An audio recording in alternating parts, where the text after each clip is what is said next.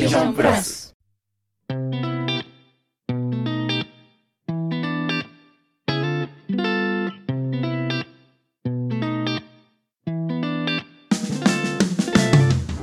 始まりました。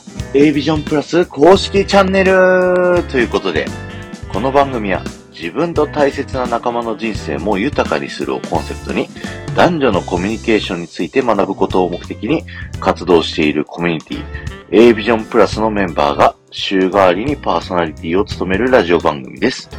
円滑な人間関係を築いていきたいあなた、心地よいパートナーシップを経験したいあなたにお届けします。ということで、2週目はですね、私、タクラジが担当させていただきます。えータクラジランドを作ろうというね、えーラジオ番組をやっておりますので、えー皆さん、ぜひよろしくお願いします。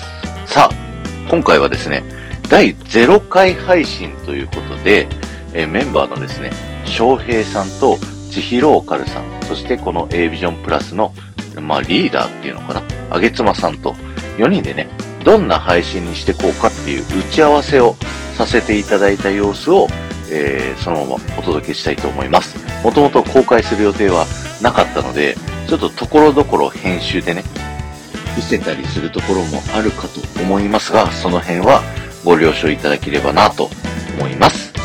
では、どうぞ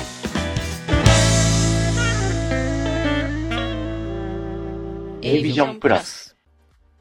あ、ちーさんこんばんは。招待をします。お疲れ様です。お疲れ様です。ありがとうございます、今日は。はい。一人キャンプ中ですか？確か。昨日終わりました。あ、昨日終わったんですね。はい今どこにいるんですか、日本の。いや、家います。家？家。家ってどこですか？関東ですか？あ、家は関東です。そうなんですね。はい。ありがとうございます。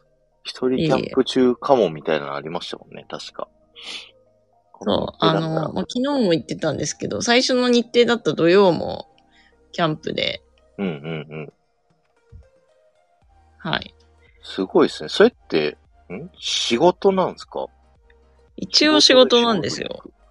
へえ。なんかその辺の、その、界隈のうんローカルメディアみたいなところの記事書くことになって、ほうほうほうほその下見というか、まあ写真とかが必要なんで、う。はいはいはい。写真を撮りに行って、まあいろいろ現地見てきたって感じです。なるほど。お疲れ様です。お疲れ様です。お疲れ様です。疲れ疲れ。いや、ありがとうございます。今日は集まっていただいて。ねい。えっと、今日やりたかったのが、あ、いきなり始めちゃっていいですか？どうぞ。はいすいませんね。えっと、A ビジョン公式チャンネルの2週目の、あ、ちょっと待って、はい。あ、大丈夫ですか？すごいカチャカチャやってる。どうぞ。お仕事中ですか、翔平さん。なんか、あ、カタカタはね、うちの犬の、犬の足音ですね。あ、え犬飼ってるんですか？うちも飼ってます。仕事は、さっき終わって帰ってきたところです。あ、お疲れ様です。ワンちゃん研修なんですか？うん。お疲れ様です。お疲れ様です。講義。コーギーめっちゃ好き。あ、コーギーいいな。かわいい。ケツが、ケツがね、プリプリしてるやつ。なんかネットワークが不安定だな。あそう本当ですかそう うん。あ、いけたいけた。多分、あの、こっちの Wi-Fi が安定してなくてね、あの、新しい住所の。あ、お引っ越しされたんですか？なるほど。あ、もうつい数日前にへえー。それは大変引っだったね。越しが終わって、で、はいはいやっと昨日、机が空いて、うん。ベッドでちゃんとね、なんかちゃんと寝たって感じが昨日が初めてかも。先週の木曜日ぐらいにこっち引っ越してきて。はいはいはい。うん。いいっすね。うちも引っ越しだったんですよ。あの、家じゃなくて、会社のオフィスが。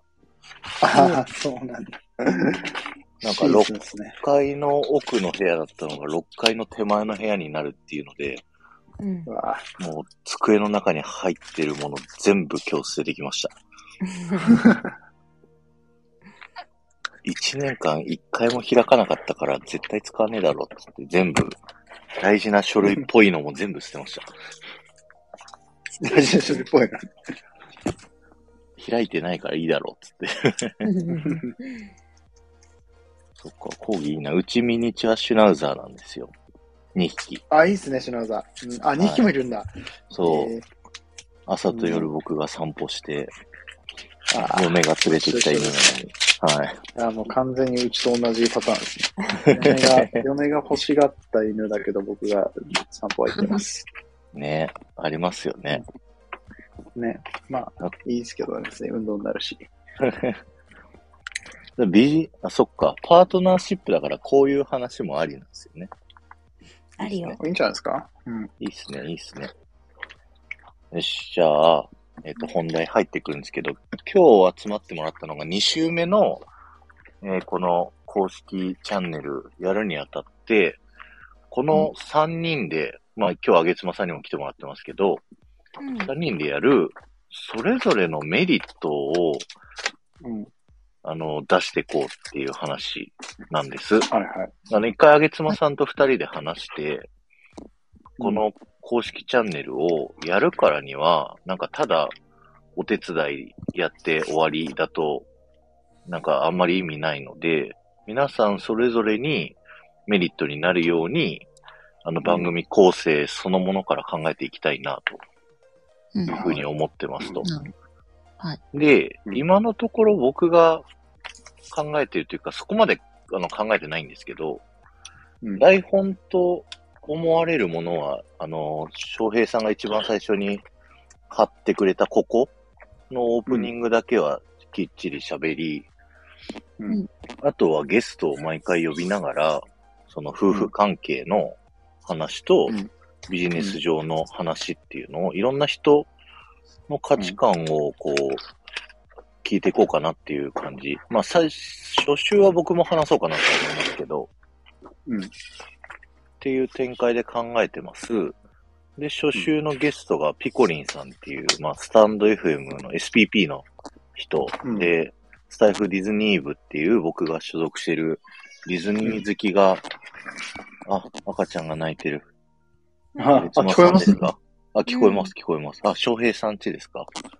うアちじゃないットホ。ームですね。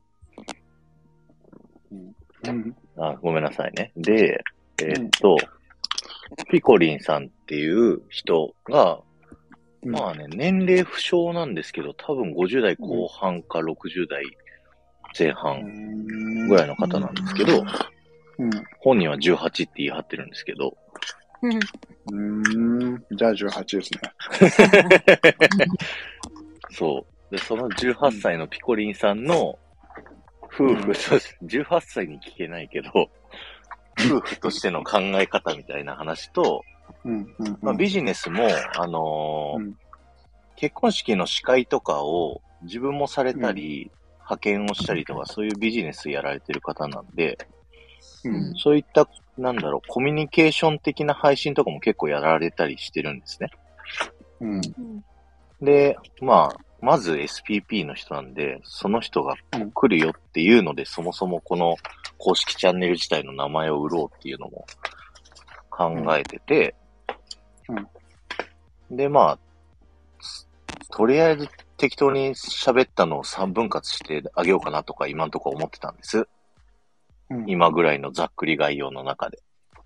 うん。っていうのが今のところ僕の頭の中にあって、で、うん。それを翔平さんとちいさんの、なんか活躍の場なのか、なんかこう絡んでるからこその、なんかこう、なんて言うんだろうな。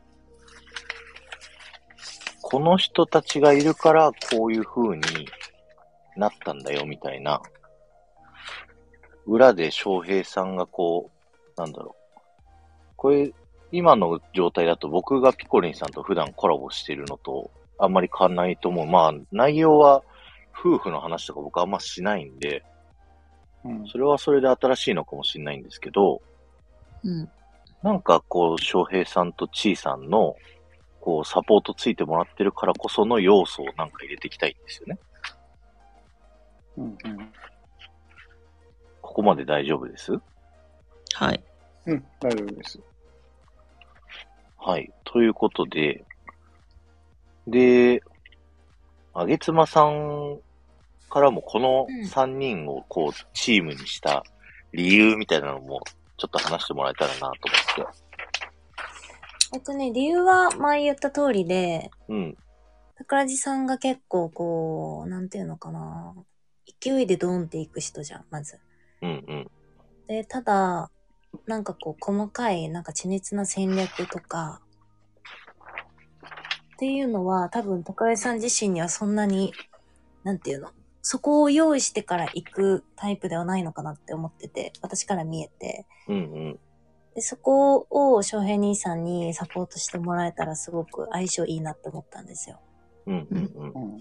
で、ちいさんはどっちかっていうと桜地さんタイプで、うん。あのー戦略はもう後付けするみたいな。とりあえず動いて、結果見て考えるみたいなとこあるじゃん。はい。桜地さんタイプだから、そこをまあ、何？タイプで分けるなら相性いいなって思って。うんうん。あ、ちいさんと翔平兄さんってね、なんていうのかな？コミュニケーションすごいスムーズなんですよ、私から見て。はいはい。うん二人のやりとりがね、うんなんかこう無駄がないというかまあ一言で言うとスムーズなのねうんうん。多分お互い感覚レベルでお互いのなんかこういうふうに言われたら伝わりやすいなっていうのも多分分かっていると思う私がそう見える、うん。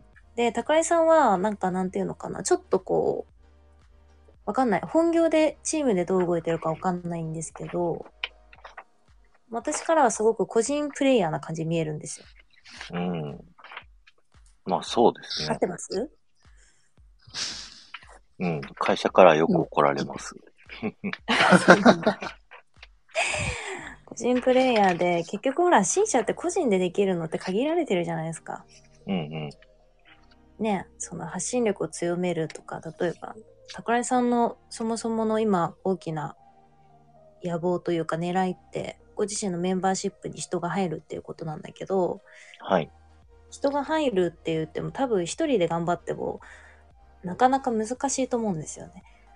うんうんうん。一人の力ってやっぱ限られてると私は思うから、だなんか A ビジョンチャンネルを使ってなんかそこら辺のチームワークじゃないけど、発信者同士のチームワークみたいなものを宝井さんにはなんかリードしてもらえたらなっていうのはあります。発信者同士のチームワークをリードする。うんうん。ここってほら職場じゃないから上司部下じゃないじゃん。はい。で、すごく対等な関係であると思うんですよ。うんうんうん。で、対等な関係って結構難しくて、うんうん。だからまず、宝井さんに言ったのは、その、ちいさんと翔平兄さんの、が何がこの活動を通して得られるのか、何を得たいのかっていうのを、二人にヒアリングして、それと宝井さんの得たいものも、そこで組み合わさった、なんか丸々丸の真ん中が共通部分みたいな図あるじゃないですか。うんうん。あ、そうあそうそう。のイメージ、うんあのイメージで3人のその丸が合わさったところを多分このチームでやっていくとすごいいいと思うんで、それをまず聞きませんかって話をしたよね。そうそう、そうでした。うん。そう。だから、この公式チャンネルをやっていくにあたって、みんながメリットあるようにしたいっていうのを考えるのにあたって、なんかやりたい、なんていうの、翔平さんとちーさんが、うんこう、どういう風な内容で配信してったら、メリットになるかっていうのを考えていきたい。な何をやりたいかっていうところがあるっていうところですよね。この配信やることによって。で、僕は、メンバーシップ増やしたい。自分の。っうん。ていうところがありますと。うん。うんなんかメリットっていうとね、多分結構難しいんだよね、そのイメージ、イメージがね。うん。でもなんかそそれってさ、その人のそのタイミングにも結構よるじゃん。うんう。ん。例えば宝井さんがとりあえず100人目指してたら、で、100人今日行っちゃったら、多分変わると思うんですよ。次目指すところって。うん。うん。定期的にこれって話し合った方がいいなと思ってて、うん。うん。変わるし、やっぱその人のフェーズでどんどん変化していくし、みたいな、進化していくし、みたいな。ところで、なんかメリットっていうよりも何が今一番欲しいのかみたいな。うん。で例えばこの認知企画の大元で言うと、あれですよね、A ビジョンプラスのメンバー増やしたいがメインですよね。それは A ビジョンプラスの狙いです。狙いっていうか欲しいもの。うん。うん。一応、この4週で4人がパーソナリティやるときのうん。メインの目的はそこでいいんです。そこが増えるように、うん。こんなすごい人たちいるんだよっていうのをうんアピールする番組っていう感じでいいんですよね。で、その中で、うん。それぞれ3人、この2週目担当してるんで、うん。その3人にも、まあ、お手伝いだけだと、あれだから、なんていうの？まあちょっとなんかこう、これをやることによって、うん。何かしらプラス、それが実益じゃなくても経験値としてとかうん。っていうのがし何かないかなっていうのを話したいっていう感じですよね。なんか、えっと、イメージ的に A ビジョンプラスの狙いが先に達成されるんじゃなくて、どっちかっていうと、宝地さんの、例えば狙いであるメンバーシップが満たされた時って、宝地さんの影響力も増しているし、多分発信内容もすごく魅力的に今よりもね、なると思ってるんですよ。うん。で、それが満たされた後に A ビジョンプラスっていうのがある。私はそんなイメージを持ってて、うんうん。だから、まず先に A ビジョンプラスの狙いっていうのは、あの、も持っておられなくていいと思います。あのー今ちょっと聞いてて思ったのは、あ桜地さんの、うんと、メンバーシップ増やしたいって結構直近の目標じゃないですか。目標っていうか、うん、あの、メリットになる部分なんだけど、なんか、なんでそこを増やしたいのかとか、うんうん、その先にさらにどんなところを目指しているのとか、もうちょっと、あの、先まで見えてる状態での、その、なんだろうな、桜地さんがどういう人で、どうなりたいのかっていうの、それ、まあ同様に僕とかちいさんがそれぞれどうなりたいのか。A ビジョンに関しては多分みんな同じ、えーコミュニティに所属してて、で、まあ今までもどういうコミュニティにしていきたいとかいう話はしているので、あの、将来的なこと、プラス、あの、まずはそのメンバーを増やしたいだとか認知を増やしていきたいっていうところ。で、あの、実際に転がしていった時に変わっていくかもしれないんだけれども、その、直近の目標と方向性の両方が分かっていた方が、多分メリットとかも提示しやすいと思うんですね。その、うん例えば、桜井さんが将来的な目標、こういうのがあるよとか、あの、うん。3年後、5年後、10年後、こういうふうになりたいっていうのの中で、えー一番直近が、えーメンバーシップ増やすかもしれないけど、えーはい。この、このポッドキャストをやるにあたって、えーすぐにそこに効果は現れなかったとしても、方向性としてはこっち向きで合ってるよねっていうのが分かっていればメリットになるので、うんなるほど。そこも含めて、なんか全員が今持ってるものを、あの、一回出し合った方がいいんじゃないかなと思いました。おー、素晴らしい。あ、議事録取ってるから、あはいありがとうございます。ありがとうございます。うんいいと思う。今、兄さんが言ってくれたのちょっとやりましょうよ。じゃあ僕からでいいですか？うん。で、うん。はい。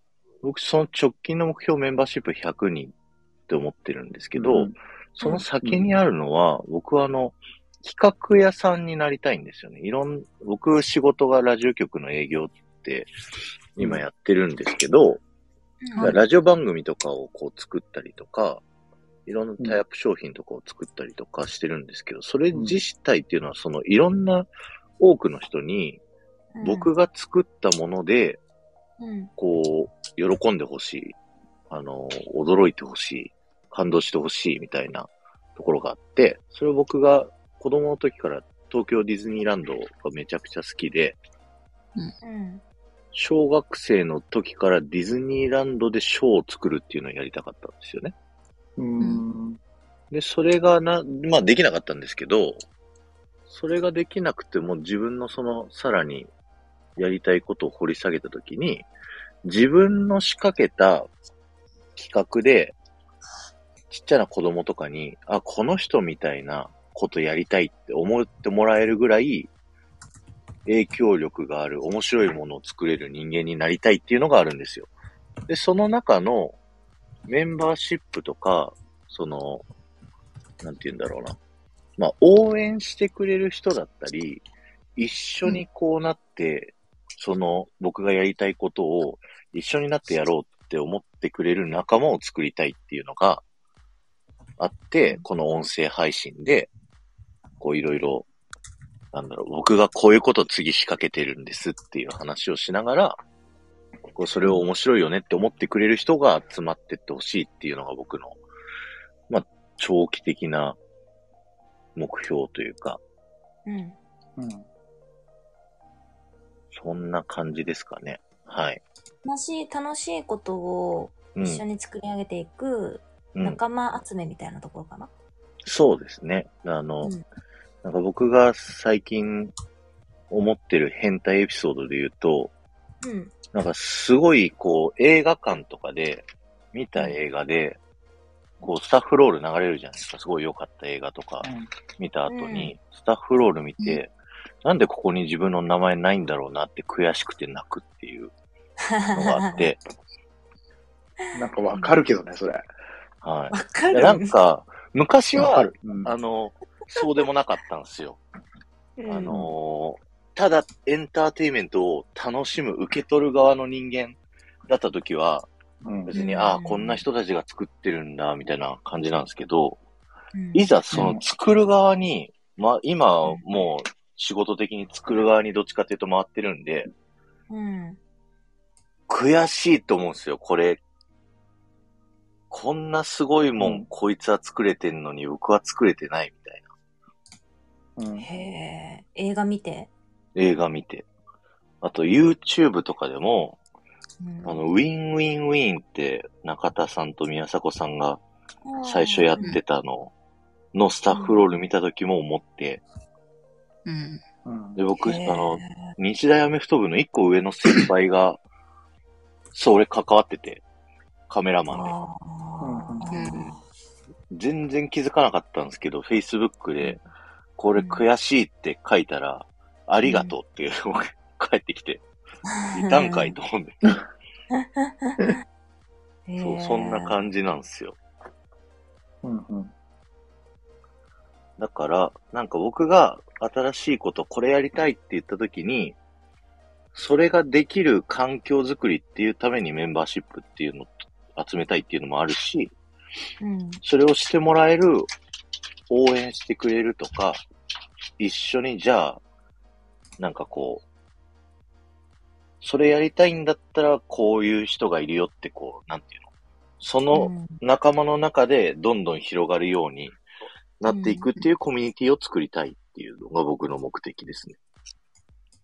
それは、宝井さん一人がそういう力を身につけるんじゃなくて、はい。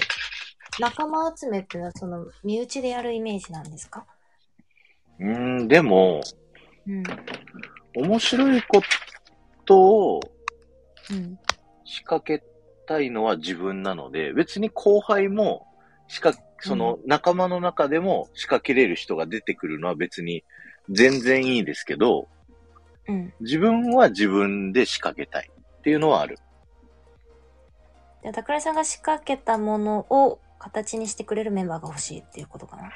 で、お手伝いでもいいし、それ、でもそれに感化されて自分も作りたいって思ってくれる人ができるのが嬉しいから、うんどっちも欲しいですね。うん。うん。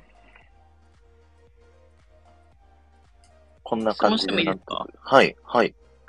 その仲間集めの手段がなんでメンバーシップなのかなっていうのが気になりました。あの、オンラインサロン見てて、うん中津さんとか西野さんの、はい。あ、これやりたいなって思って、はい。なんかできないかなって思ったら楽にできそうなのがメンバーシップだったんですよ。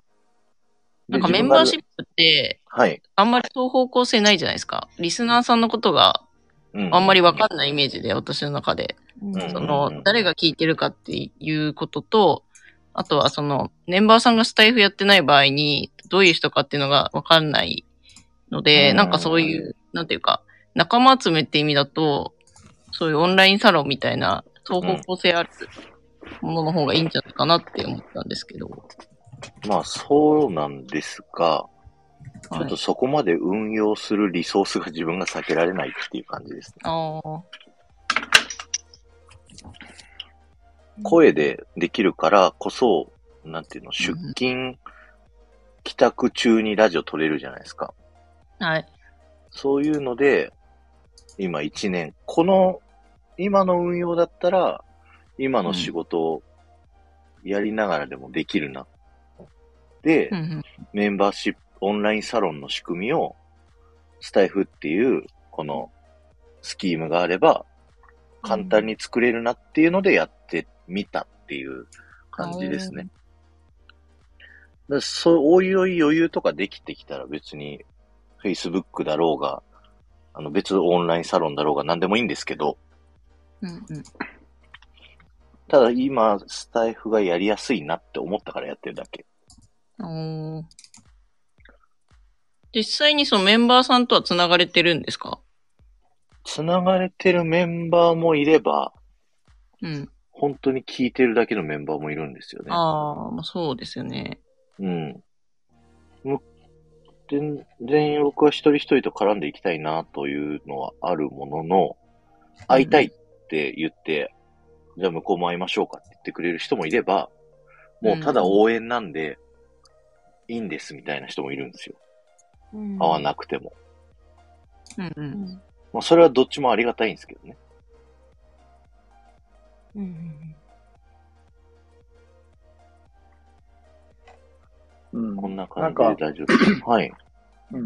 でもその、クリエイターとして、んその何か仕掛けていきたいっていうのは、はいあの、コミュニティじゃなくてもできることだから、はい。その、コミュニティはその一つの手段として、はいあの、将来的に何かしらの形で作っていくって考えればよくって、はい。で、えっ、と、そのうちの、まあ、一つの、まあ、実験的なものとして、今はスタイフのメンバーシップやってるけど、仮にここでコミュニティがうまくできなくっても、今は運用コストが低いから、えーこれで続けていきたいっていう感じですかね。あでそうで。あの、こはいうん。で、あの、しもっとコミュニティについて、あの、大きくしていきたいだとか、えー自分の中でのビジョンがしっかりしてきたら、えー何かこう、オンラインサロンを作るのにしてもいいかなっていうところで、今のところは、うんと、まあもうちょっとふんわりと、こ今はそこまで触れなくても大丈夫なのかなって。だから、桜地さんがそのメンバーシップを増やしたいっていうのは、直近の目標で数字で分かりやすいから、そういうふうにおっしゃってるけど、じゃあそれで、あの、メンバーシップの人数が100人とかになったとして、えーそこで、えーまあ自分が思っている番組が作れるかとか企画が作れるかって言ったら、ちょっと切り離して考えなきゃいけない部分かもしれないですね。うーん、なるほどな。うんそうですね。うん。うん例えばその中で、あの、認知が広がったりだとか、メンバーシップで100人いるってすごいですねっていうところから、あの、別のうんチームが立ち上がったりとかしたら、そっちで転がしちゃった方が早いかもしれない。うん、うん、うん、うん。桜井さんがリーダーシップを取れるから。うん、うん、うん、うん。うんなんで、あの、直近100人の、あの、目標は別にそのまま持っててもいいんだけど、それがそのまま、あの、自分の企画が通るだったり、あ企画を作ったりだとか、チームで何か、あの、作り上げるみたいなところに直結するっていうビジョンに固執しない方がいい気がします。なるほど。ありがとうございます。ただ今話を聞いた限りでは、あの、まあ今ここでだからブレストできたじゃないですか。あの、はいこういうパターンもあるよね、パターンもあるよねって言ってるけど、でも最終的なゴールとしては、えっと、たその一つの桜地さんの、えっと、目標として、これが作りたいって思った時に、作れる環境を作るためのチームを周りに置いておきたい。うん。うん。の、えーそれの、うん、何かこう、取っかかりだったりだとか、まあ、一部を担うことができるような何かを、この、ポッドキャスト制作から得られたらいいなっていう感じかなと思思いました。うん。すごい。すごいですね、翔平さん。いいえ、別に。言語化、言語化。もう僕、ふわっとしてるからそまあ、そこは確かに言語化は、ここ数年で頑張りましたね。いや僕も結構そうですよ、感覚化っていうか、あ浅はかなことが多いので。う。いやー、ありがたいです。あの、なんかこう、これ面白いでしょで、ガンガンこうやってきてたタイプなんで、あの、はいはいはい。うん営業なんですけど、数字っていうより、うんうんそうんの楽しさで重視で動いちゃうタイプなんで、うんうんうんすごいそうやって、なんか、はっきり言語化してもらえると、すごい助かります。僕が言ったのってでもその骨組みの部分の、骨組みって言ってもなんだろうな、見える部分だけなんで、僕自身が桜井さんの番組とかはね、もうちょっと聞いたりとか、桜井さんともうちょっと仲良くなってくると、多分それの、なんだろう、どこにこう、柱が、大きな柱がどういう風に組まれてるのかとか、桜井さん本人の、あの、パーソナリティだったりだとか、強みの部分が分かってくると、もう少しなんか具体的な話ができるのかなと思いますけど。ありがとうございます。うん。まあ、でも大体は、おな、なんかはい、わかりました。し、多分この番組を続けていく、あ番組から得られるメリットとしても、わりかし、なんていうのかな。つながりやすいですよね。番組をやってるっていうことで、あの、その運営に携わってるってところから何かものづくり、えーうんには直結する部分だと思うので、まあこれこの番組自体が大きくなれば、そこに関わってるってだけで、えー名前も出るし、えーっと、実績としても自分の経験にもなるので、うんうん。っていうのが多分今の現段階での桜地さんのメリットじゃないですかね。ありがとうございます。そう、なんか僕は出る側だからメリットを出しやすいと思うんですよね。どっちかっていうと。うんうんうんうん。だからそのお二人の、その僕みたいに、こう、やりたいことっていうのも伺いたいなって思います。A ビジョンプラス。